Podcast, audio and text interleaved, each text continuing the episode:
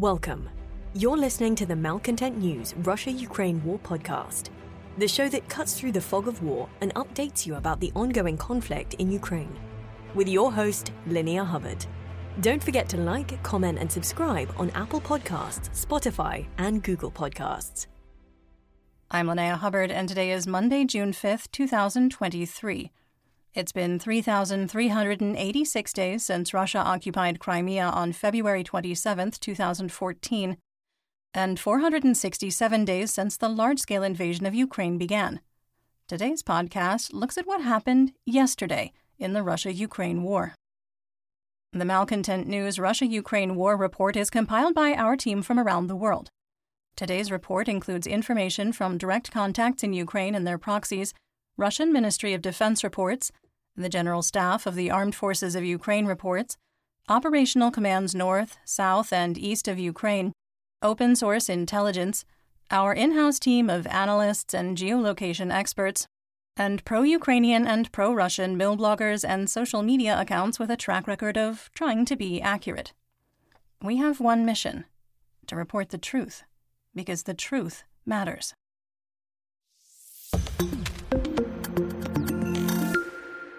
This podcast contains frank descriptions of war and its effects and may not be suitable for all audiences. Listener discretion is advised. Let's start with our assessment of the current status of the war. First, in preparation for larger offensive operations, Ukrainian forces continue shaping operations on multiple axes, creating panic and uncertainty among Gauleiters, Russian administrators, and military leaders, creating an environment where all Ukrainian military activity is considered the start of the counteroffensive, no matter how small. Second, we assess that the continued incursions into the Belgorod region along the 275 kilometer stretch of the Russia Ukraine border meant to force the Russian Ministry of Defense, or MOD, to move military assets out of Ukraine to secure the region has been more successful than Russian partisans anticipated, with Kremlin aligned military commanders unable to organize a cohesive response.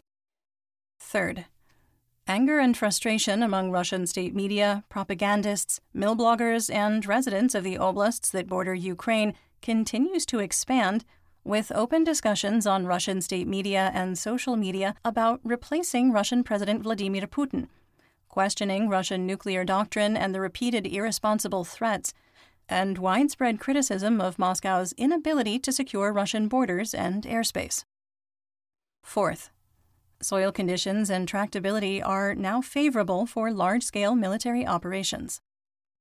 Fifth, we've identified shaping activity by the Ukrainian armed forces in four locations that could indicate a larger attack is being prepared.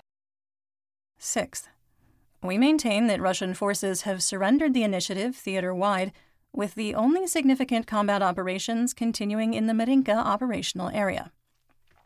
Seventh, political infighting between the Russian MOD, Chechen leaders, and private military company or PMC Wagner Group has reached a breaking point, with Wagner leader Yevgeny Prigozhin claiming his mercenaries fought with Russian troops of the 72nd Brigade 2nd Army Corps, and Wagnerites have detained the commander.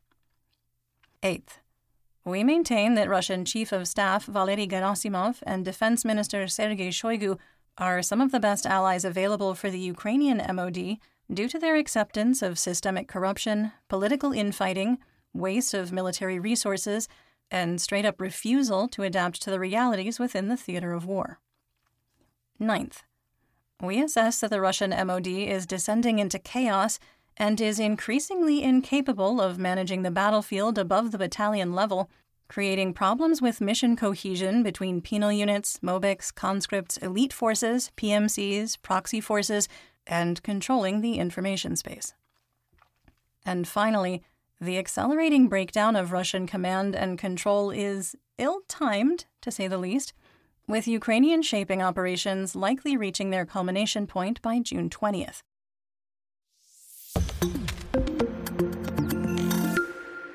Let's get some regional updates, starting with the Russian front. In the Belgorod operational area, now for the fifth day, Russian partisans with the Free Russian Legion, or FPL, and the Russian Volunteer Corps, or PVK, supported by elements of the Polish Volunteer Corps, or NVK, continued fighting against Putin regime aligned Russian forces in Novaya Tavolzhanka. Belgorod Regional Governor Vyacheslav Gladkov reported the border settlement was hit by 102 artillery rounds, mortars, and grad rockets fired by multiple launch rocket systems, or MLRS. Russian mill blogger Gennady Alekhin reported that a senior Russian officer, commander of one of the battalions fighting Russian partisans, received six shrapnel wounds and had to be evacuated from the battlefield along with wounded members of his unit. Shebekino was heavily shelled hit by over 500 munitions throughout the day. The market area was struck, causing heavy damage, and left a section burning out of control due to the lack of water service in the city. Local officials reported that looters had hit the Shebekhinskaya ambulance station and that operators were removing the remaining most valuable and undamaged equipment. The border settlement of Murom was also shelled. NASA fire information for resource management systems, or FIRMS, showed significant thermal anomalies in Novaya Tavolzhanka and Shebekino along the Russia Ukraine international border and the forested tracts near the Ukrainian settlements of Okhirtseve, Bakhruvatka, and Prilipka. Russian propagandist Alexander Sladkov criticized the Kremlin, writing in all caps, quote, The Belgorod territorial defense is still without weapons. So far, such a force does not exist at all.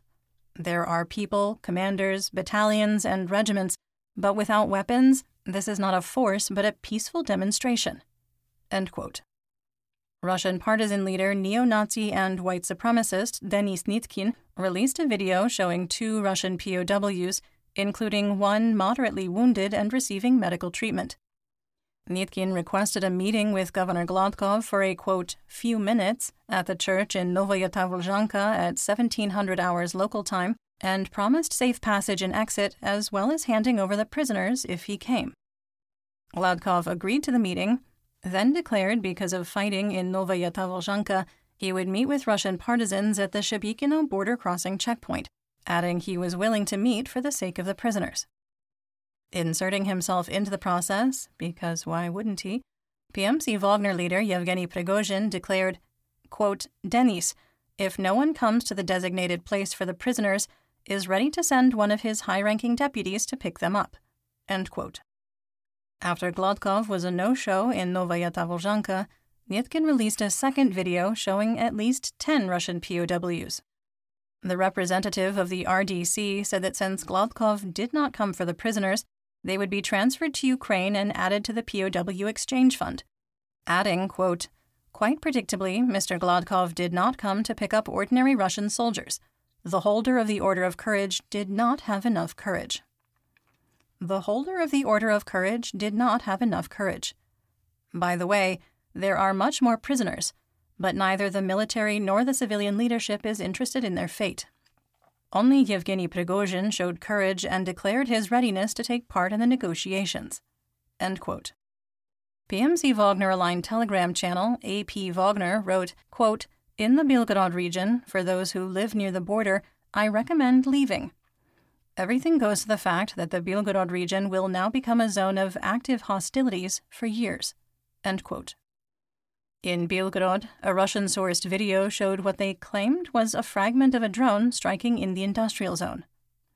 At the time of recording, Governor Gladkov reported a quote, energy facility was on fire in the Belgorod region after being struck by a drone delivered IED, but that the electrical power grid was not impacted. Southeast of Belgorod, in Razumnoy, officials reported that cars and homes were damaged by debris from Russian air defense missiles though no casualties were reported.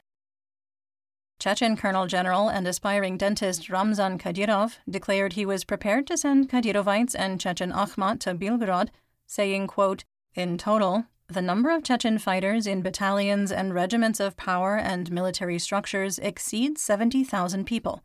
That's three armies. All units were trained at the Russian University of Special Forces equipped with the latest technology, trained, equipped with trouble free weapons, and ready to fulfill any order of the Supreme Commander in order to protect our state and our citizens. Sending fighters from Chechen units to the Belgorod region would be a good solution. Therefore, we are ready and waiting for the order. Quick sidebar It's important to note that the 70,000 figure is the total Chechen force, not Chechen forces deployed to Ukraine. The Telegram channel VCHK OGPU claimed that Russian President Vladimir Putin doesn't want to hear any bad news from the front. Subordinates who try to provide forthright assessments are dismissed, being told they are, quote, currently under the influence of Western propaganda, end quote, and that the Russian president, quote, has more reliable information from other sources which does not align, end quote. State Duma Deputy Natalia Paloyunova from the Belgorod region visited with Shebekino refugees in temporary assistance centers and delivered three tons of humanitarian aid. Some assessment the political posturing between the Kremlin, which continues to be in a state of denial, Prigozhin, Kadyrov, and Russian partisan leaders, has laid bare the command and control problems that permeate every echelon of the Russian MOD. The FPL, PVK, and NVK represent approximately one understaffed battalion of 500 partisans, almost certainly supported by Ukrainian so called little green men operating within Ukrainian territory in tactics reminiscent of Russia's start of its war of aggression against Ukraine in 2014. Despite the size of the partisan groups, with no air force, army aviation, or significant heavy weapons, they've opened up a front along 275 kilometers of the Russian border. At the time of recording, the Russian language homepage of TASS only had one story about a fire at a Belgorod energy facility and no other mention of ongoing hostilities, Russian POWs, the offer by Colonel General Kadyrov, or the exchanges between Prigozhin and Nitkin. The official Kremlin position is becoming untenable after five days of sustained border incursions and heavy shelling, the lack of a cohesive military, civil defense, and information response shows that the Russian Federation armed forces and its leaders were unprepared to respond to these incursions. A functioning military would have prepared action plans that would have been updated as the Western Military District's forces became weakened.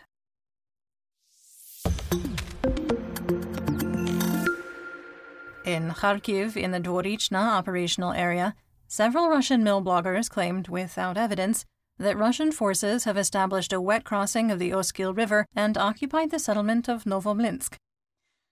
Some assessment here.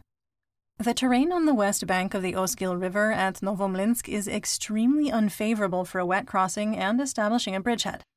The eastern approaches are open fields, and to the west of the hamlet is terraced high ground with forested tracks, providing surveillance and firing positions.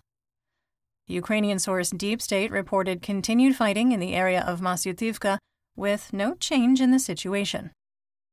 In the Svatova operational area, the Russian MOD alleged that Ukrainian sabotage and reconnaissance groups, or DRG, of squad or platoon size were operating in the area of Berestova.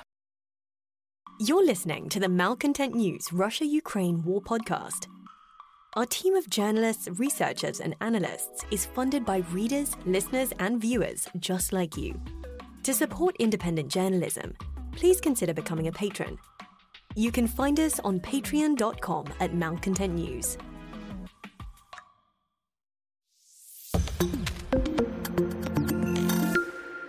Moving on to the Donbass region in Luhansk.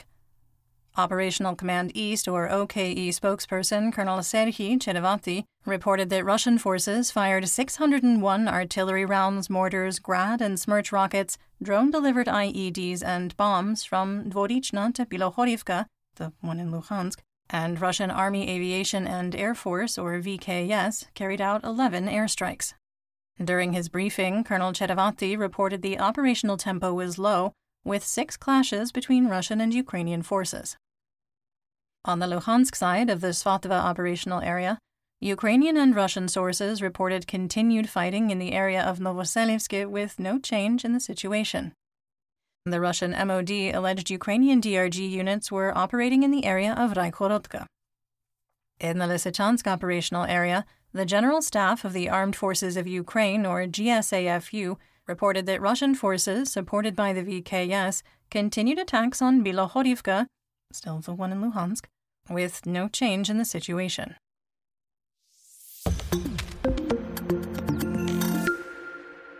In northeast Donetsk, in the Siversk operational area, Russian and Ukrainian sources reported fighting in the area of Smyrna with no change in the situation. In the Soledar operational area, Russian mercenary mill blogger War Gonzo reported that Ukrainian forces were on the offensive and were attempting to advance in the direction of Zalesnyansk from the bridgehead they created on the western edge of the M3 highway Russian ground line of communication. Called a GLOC, that is a supply line.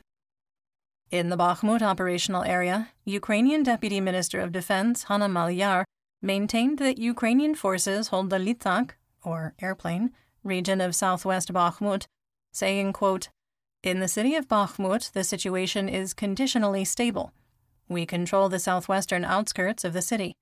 The Wagnerites have not yet left the city. They carry out instructional work with the regular army units that have arrived. Quick assessment here. We have maintained since PMC Wagner leader Prigozhin claimed on May 20th that Bakhmut was captured that the Litak district and areas west of Yuvelena Street near Khomove were not under Russian control. We had also previously assessed that Prigozhin made the early claim to gain an exit from Bakhmut and the theater of war in Ukraine. We maintain our assessment that Ukrainian forces hold 2.8% of the city. In a carefully orchestrated act of information warfare against the Kremlin, Prigozhin responded to a question from the Russian state media publication Voice of the People if Russian forces had, quote, lost control of part of Bakhmut.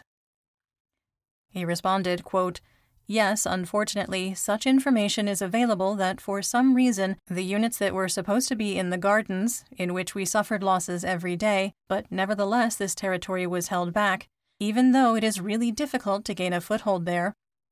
Today there is information that observation posts of the armed forces of Ukraine have already been set up there. And if this is the case, then wait for the next steps. End quote. Prigozhin's reference to the gardens is the area west of Yuvelena Street.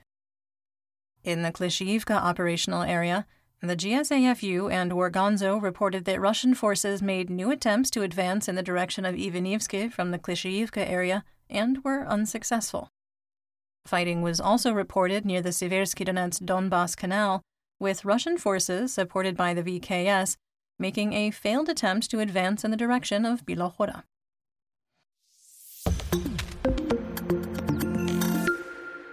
In southwest Donetsk, in the Avdiivka operational area, Ukrainian source Deep State reported localized point attacks by Russian troops south of Kamyanka in the direction of Avdiivka and in the gray area north of Vodyana. Elements of the 1st Army Corps continued their attempts to advance on Pervomayske without success. In the Marinka operational area, Chechen forces of the Akhmat 54th Motor Rifle Brigade and the Russian 5th Motor Rifle Brigade of the 1st Army Corps supported by the VKS, continued their attacks on Marinka. Chechen forces suffered significant losses, leading 27 separate attacks throughout the day. Russian mercenary mill blogger Rybar claimed that Chechen forces lost position south of Marinka. We did not adjust the map because there were no videos or pictures we could geolocate to support the claim. In the Velika Novosilka operational area, a quick note our team strictly adheres to the journalist standards of the Society of Professional Journalists. The first pillar is to minimize harm, and we respect requests to maintain operational security or OPSEC. Beyond journalistic integrity and honoring direct or indirect government requests, breaking OPSEC would destroy trust within our network of trusted sources inside and outside of Ukraine and the subject matter experts we work with. No information contained in the following is outside of the public domain. The Russian MOD claimed that the main thrust of the Ukrainian offensive had started along the Zaporizhia Donetsk administrative border, saying, quote, On the morning of June 4th, the enemy launched a large scale offensive in five sectors of the front in the South Donetsk direction by introducing into battle the 23rd and 31st Mechanized Brigades from the strategic reserves of the armed forces of Ukraine with the support of other military units and subunits. In total, six mechanized and two tank battalions of the enemy were involved. The enemy's goal was to break through our defenses on the most vulnerable, in his opinion, sector of the front. The enemy did not achieve his tasks. He had no success. As a result of the skillful and competent actions of the Eastern Group of Forces, the losses of the armed forces of Ukraine amounted to more than 250 personnel, 16 tanks, 3 infantry fighting vehicles, and 21 armored fighting vehicles. Commander of the Joint Group of Forces, Chief of the General Staff of the Armed Forces of the Russian Federation, General of the Army Valery Gerasimov, was at one of the advanced command posts in this direction during this period. Numerous Russian milbloggers and military commanders dismissed the claim, including Rybar, Russian collaborator and occupied Zaporizhia administrator Vladimir Rogov, our favorite FSB colonel, convicted war criminal, Kremlin pariah, failed Mobic, and truly garbage human being Igor Strelkov Girkin, deputy commander of OMON forces of the so called Donetsk People's Republic, Lieutenant Colonel Alexander Khodakovsky, and Semyon Pegov of War Gonzo. To support their claim, the Russian MOD released a 34 second video which didn't align with their report. Assessment here. We agree with the Russian information space that the June 4th attacks represent reconnaissance in force and probes of Russian defenses as part of ongoing shaping operations and are not the start of the main offensive. The broad rejection of the Russian MOD's claim would have been unthinkable a year ago. Despite tight controls within the information space backed by the so called Don't Say War laws, Moscow is increasingly struggling to control the special military operation narrative. Lieutenant Colonel Khodakovsky reported that Russian troops had mined the Russian GLOC between Novodonetsk and Russian controlled Oktyabrsk without communicating with their forces to the north. Four Russian explosive ordnance disposal or EOD engineers were killed when they ran over a Russian placed mine. Based on the available information and ongoing efforts to mine the GLOC to Oktyabrsk, we move the line of conflict east and south of Novodonetsk on the war map. Multiple Russian sources claimed that Neskuchne had been brought under Ukrainian military control. In our assessment, Russian troops were likely pushed south of the Mokry Yaly River as geography would have made holding their positions difficult to support. Based on available intelligence, we moved the line of conflict south to the river, but kept Neskuchne in the gray area. Ukrainian forces attempted to advance on Rivnopil and suffered heavy losses in a failed mechanized infantry assault. Analysis of available information showed that 10 armored vehicles were lost, including at least one tank, armored personnel carriers, and infantry mobility vehicles. The geolocated video and pictures indicate that our current line of conflict was too far north, resulting in a map change showing a significant Ukrainian territorial gain. This is unrelated to the failed Ukrainian offensive and was made due to the new intelligence.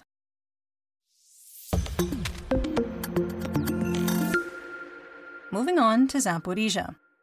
Russian forces conducted 68 fire missions and three airstrikes on Free Zaporizhia, targeting 19 settlements along the line of conflict.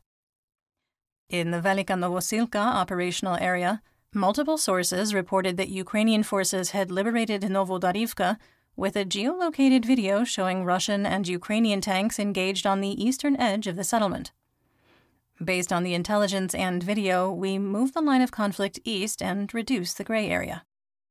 In occupied Zaporizhia, Exiled Melitopol Mayor Ivan Fedorov reported an explosion in Yakimivka, south of Melitopol. There was no other information at the time of recording.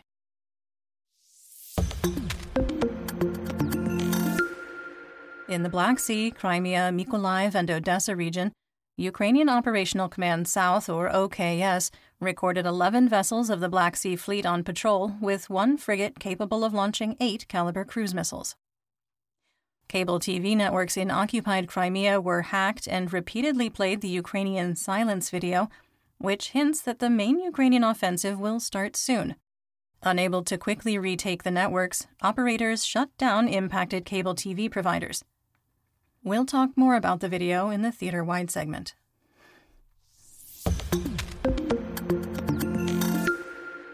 In western and central Ukraine, Russian forces conducted 28 fire missions on Free Kherson, firing 176 artillery rounds, mortars, Grad and Smerch rockets, indirect tank fire, drone delivered IEDs, and bombs. The city of Kherson was reportedly attacked with thermite munitions, sparking several fires due to dry and windy conditions. On the west bank of the Dnipro, Vesele and Berislav were hit by Fab 500 SEUPMK glide bombs targeting a grain warehouse and factory. One civilian was wounded. In north and northeast Ukraine, in Sumy, Russian forces attacked the border communities, firing 104 artillery rounds and mortars, targeting nine Hromadas.